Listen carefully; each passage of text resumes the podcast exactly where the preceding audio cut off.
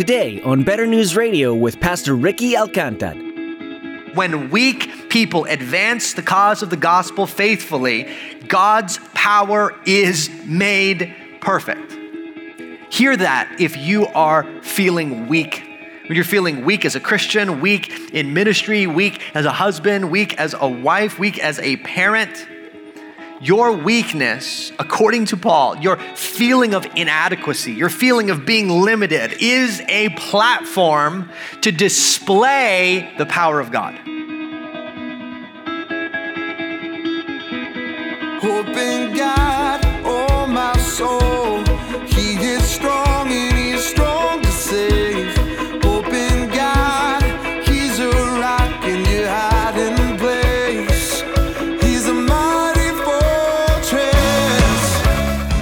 It be odd if someone made their platform about something they were weak and incapable in? This would be the opposite of anything that's successful in the world's mindset. What are some of your greatest weaknesses? Would you be willing to brag about those weaknesses to the world at large? As preposterous as this sounds, Pastor Ricky explains today that this was the mindset that Paul had when approaching ministry, because he knew his tendency of being proud in his abilities. Let's join Pastor Ricky in the book of 2 Corinthians, chapter 12, as he begins his message, Strength in Weakness. I am super excited because we are starting a five week series on our vision as a church. Now, in some ways, this seems like a crazy time for our church to go through a vision series. Our church itself is in a good season, but also a season of growing pains uh, across many of our ministries. In some areas, we're scrambling for leaders. In other areas, we've had some heavy counseling cases that we've walked with people through. Uh, maybe personally for you, it doesn't feel like a season where you're like, yeah, I can't wait to be part of a vision series at church. And I think that is by the Lord's design because I think divinely the Lord wants to insert a particular encouragement to us as a church and to you as a brother or sister in Christ today. So let's look at 2 Corinthians chapter 12. 2 Corinthians 12, and this is God's word. I must go on boasting. Though there is nothing to be gained by it, I will go on to visions and revelations of the Lord. I know a man in Christ who 14 years ago was caught up to the third heaven. Whether in the body or out of the body, I do not know. God knows. And I know this man was caught up into paradise. Whether in the body or out of the body, I do not know. God knows. And he heard things that cannot be told, which man may not utter. On behalf of this man, I will boast, but on my own behalf, I will not boast, except of my weaknesses.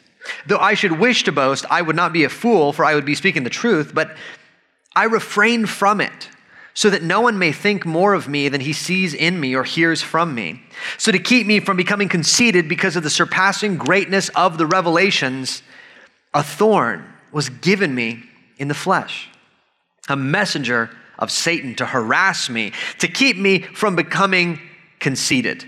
Three times I pleaded with the Lord about this, that it should leave me, but he said to me, My grace is sufficient for you, for my power is made perfect in weakness.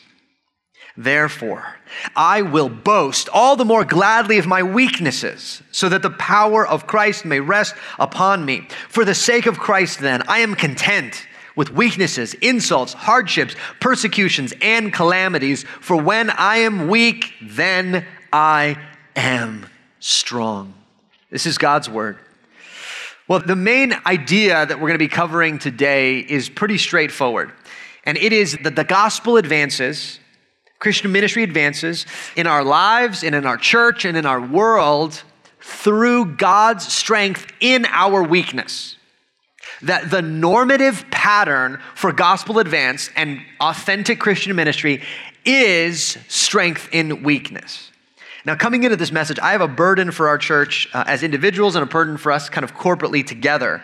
My burden for us as individuals is that we as Christians not buy into the world's math of what makes us strong. That we would not buy into the world's definitions of strength and power but instead buy into the Bible's vision of strength and power, and that we as a church would not be a church that buys into these definitions, that we begin to define ourselves by, by the numbers we have, or the budget we have, or more ministry numbers, or whatever, but rather define ourselves and our strength the way that God would. So we're going to look briefly at 2 Corinthians 12, and then we're kind of back up and look at some lessons from it. So let's dive into the text. We see first there's a danger that's the backdrop to this text. That Paul is writing this text because there is a danger. Uh, 2 Corinthians 12 is part of a letter, a series of letters written to a very troubled church in many dangers. But one of the dangers this church faced was buying in to the world's measures of power and strength. Now, because they bought into the world's measures of power and strength, they decided that Paul, the apostle, wasn't really a very good apostle at all. He wasn't a very good spiritual authority. He wasn't a very good example because he was poor, not wealthy, because he came into town as a servant to serve people, not came into town as a powerful teacher with lots of people around to serve him. Paul didn't kind of peddle these spiritual secrets that, ooh, if you get into the inner circle, he'll give you a spiritual secret. No, he just said, hey, this is the gospel. Everybody knows it. I got the same message everybody else does. He didn't use flowery rhetoric or hype or things like that. He just spoke the gospel plainly. And so the Corinthian church thought, well, he must not be very strong. He must not be very powerful. Why would we listen to this guy? But Paul shares his experience with them to do two things. One, to show them that by the world's definitions of power and spiritual kind of insight, he has more than anyone else. He talks about himself in the third person, where he says, A man, that man is him. And he's not just being weird. He's saying, listen, I don't want to boast in myself. I could tell you about myself. This is what's happened to me. I went to heaven. I don't know if it was in the body. I don't know if it was a spiritual vision. I don't know what it was. I heard secrets that nobody knows. I can't even tell anybody. Like he's he's going through this list of things that the church was like, well, these are what make a great, powerful spiritual authority, spiritual leader. And he's like, I have all of those, but I will choose not to boast in those. In fact, you guys have never heard about this because there's a danger that if I shared this with you, then you'd be like, oh, Paul, man, he's amazing. I don't, I don't want you to cling to the world's definitions of power and strength.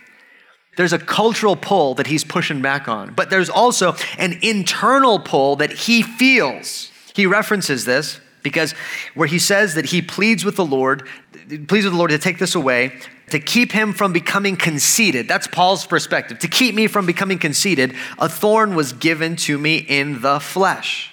Now, Paul is being open about the fact that he faces a temptation to become conceited. That after this kind of spiritual experience and all of this stuff, he could then be tempted to think of himself highly, like, oh, I am the one that has had all of this, this amazing spiritual experience. I have more insight than anyone. And he's saying, no. I'm glad that I have a thorn because it pulls me away from my internal temptation to exalt myself. Now, in our world today, we face both of these temptations. There's a cultural push on us to exalt ourselves, and there's an internal pull on us to exalt ourselves. We value experiences, and so spiritual experiences, spiritual secrets. So if somebody claims, oh, I have the secret, the spiritual secret, we go out and buy that book. Or I had this experience. I went to heaven and came back, and dogs were there, and it's true dog, you know. And you're just like, oh, what is it about? But because we still buy into these things. We value wealth, and we'll listen to and read books by wealthy people. We value power and listen to those with power. Even in our churches, we begin to value numbers and hype and buildings and budgets. You know, in my extended family, we've got a lot of people that don't know Jesus. And so I remember one time years ago when I was first a pastor here, I could tell they were trying, I mean, they were trying to find something to talk to me about related to my work, like to try to take an interest in it. And so they, they came up with like what they could, which was, so, uh, how's the church going? I'm like, oh, it's going, you know, going well, shared a little bit. And they're like, yeah, so how many, how many people do you have in the church? And I said, well, we have a hundred something people. And, and the look on their face was like, oh, oh yeah, like, like it was a look of compassion, you know, and, and pity. Like, uh, well, you know, keep trying, you know, hang in there. It was kind of the look on their face. And recently, uh, earlier this year, I ran into the relative again. And so, again, they were trying to take an interest in what's going on because I don't, you know, lead with lots of church updates. I'm trying to connect with them to their experience. But they asked, well, so how many people are going to the church now? And I said, oh, well, I don't, you know, 400 something people. And they went, oh, like, Very nice. And it was funny, in that moment, I could feel two things. I could feel in my heart there's a temptation to go, yeah, that's right. And I also could feel the world's definition of success is like the number of people you have, that's the thing that shows your strength and power right? We are still tempted. We still face this temptation, both as a church and even personally, right? If things are going well in our career or business or whatever, it's like, yeah, I can't wait to share that. You're just waiting for somebody to ask you, how's it going? Oh, it's going, you know. We still do this. There is a danger there, but there is also a design of the Lord that He's put in place in Paul's life that we will learn from. Now, we need to ask okay, well, what's the design of this thorn? There are two designs in it. First, this thorn, it says, was a messenger of Satan to harass me. So Satan gave the thorn to harass Paul, to hurt Paul, to slow down the advance of the gospel. But Paul is implying that there is the giver, Satan, who intends it to harass, and there's another giver over Satan that is intending to humble Paul and keep him from becoming conceited. Somebody with a good intention, a good gift, in a sense, that he's giving in the form of this thorn. Now, who's that giver? Well, it could only be God. That's why Paul then goes to the Lord and says, Can you please remove this? I know you gave this, but I would rather not have it. It has a return window expired on this particular gift of a thorn. And the Lord says, No, you're going to have it. So, what is the design then of the Lord? We see that in verse 9.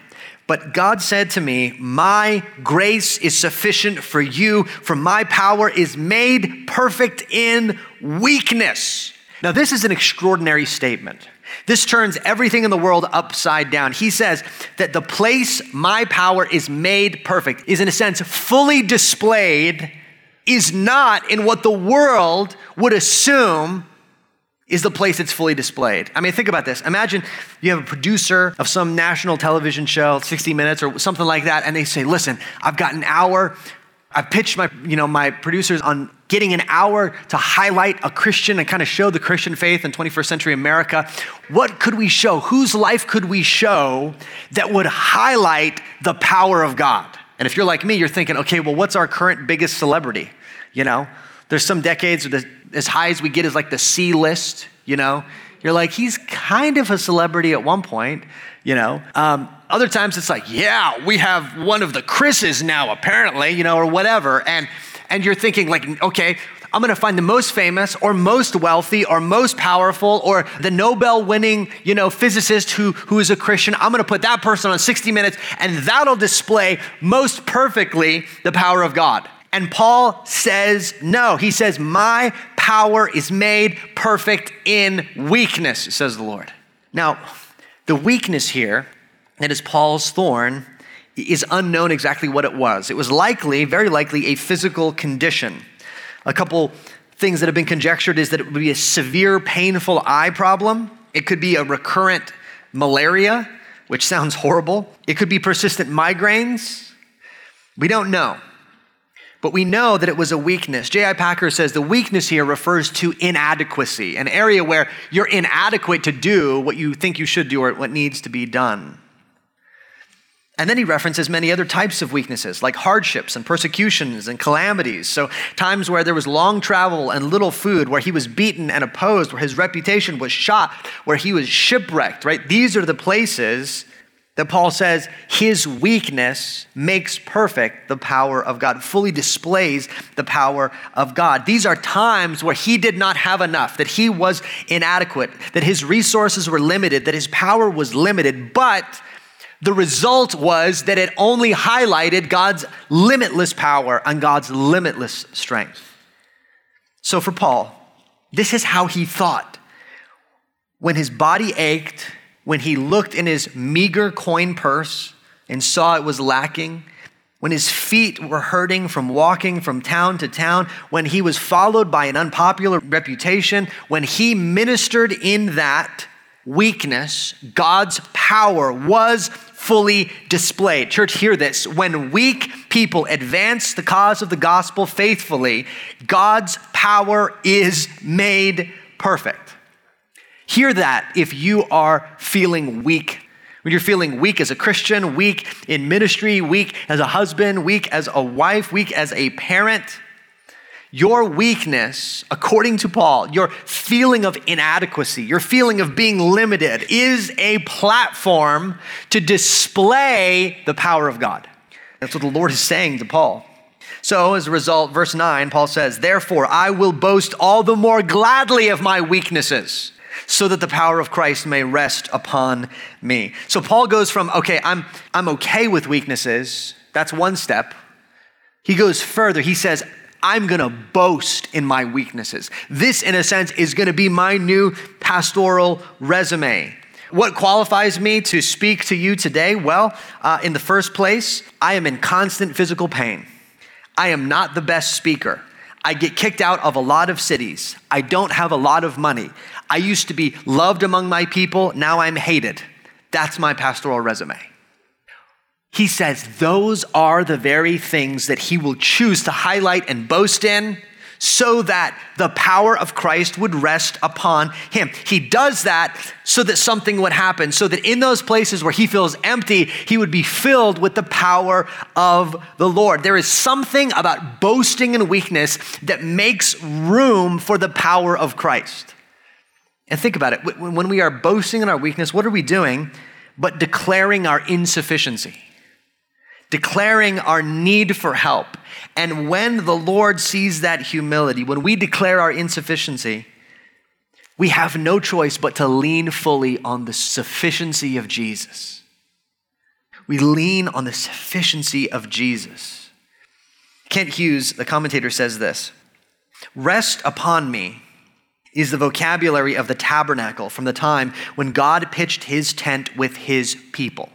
It is also the language used of Jesus when the Word became flesh and dwelt among us. Literally, Word became flesh and pitched his tent among us. So 2 Corinthians 12 9, Paul employs the same awesome image to teach that the all powerful Christ pitches his tent with his people in their weaknesses. Right, so that area where you think, I don't want anyone to see this area, it's, it's weak. There's a physical affliction, it's a hurt, it's an inadequacy. That is the place where the Lord comes in a sense, dwells right there, bringing his power into our lives. And when we when we fully lean on that power, we discover that in contrast to us lacking wisdom, he never lacks wisdom. He has all wisdom. In contrast to us being limited, he is not limited. In contrast to us being weak, he is always strong. In contrast to us being insufficient, he is more than enough.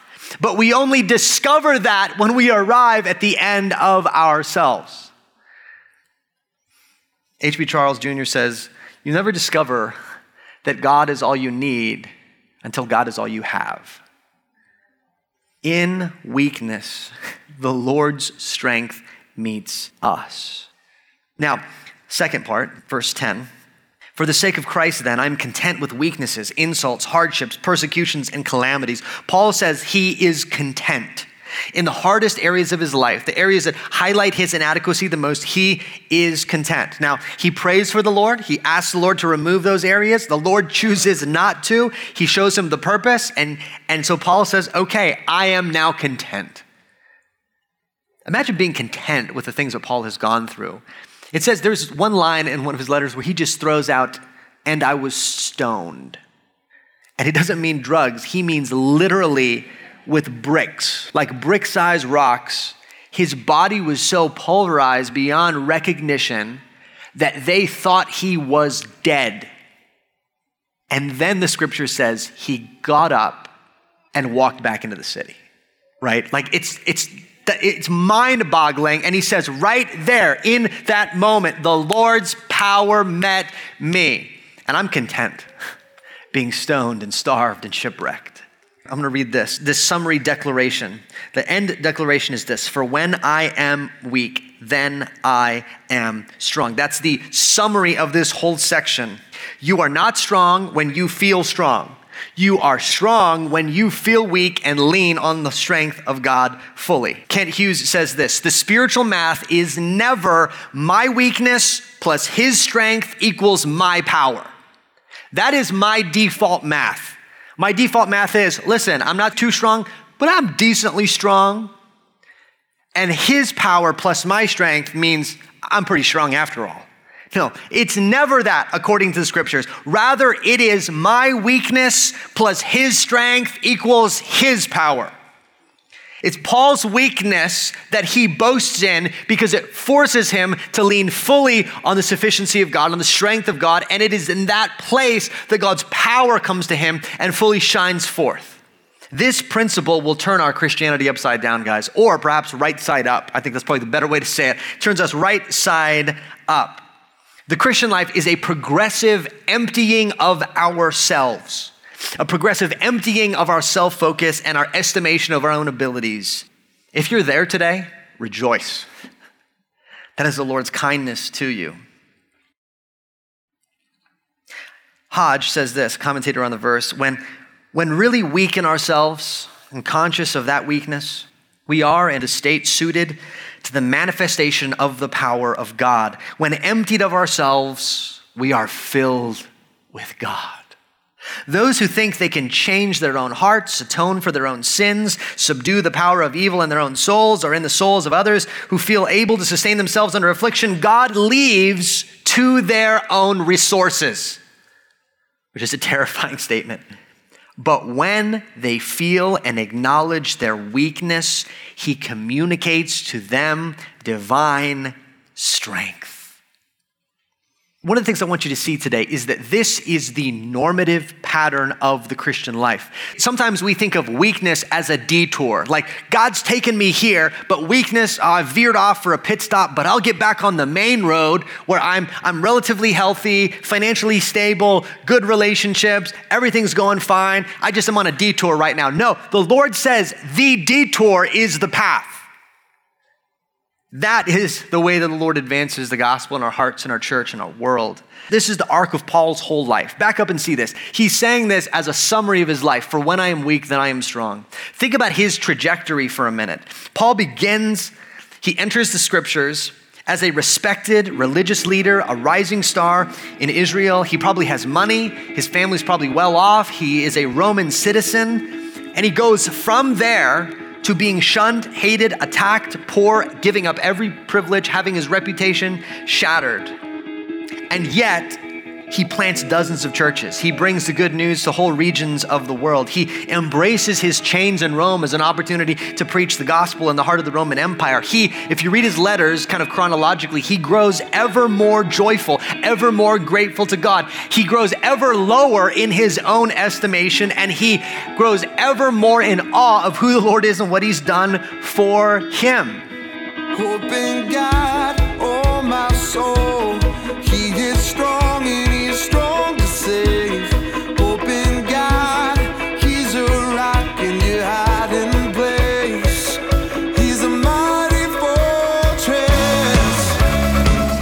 Thanks for joining us today for Better News Radio. Pastor Ricky has been sharing some thoughts on the important components that should be a part of any church's vision.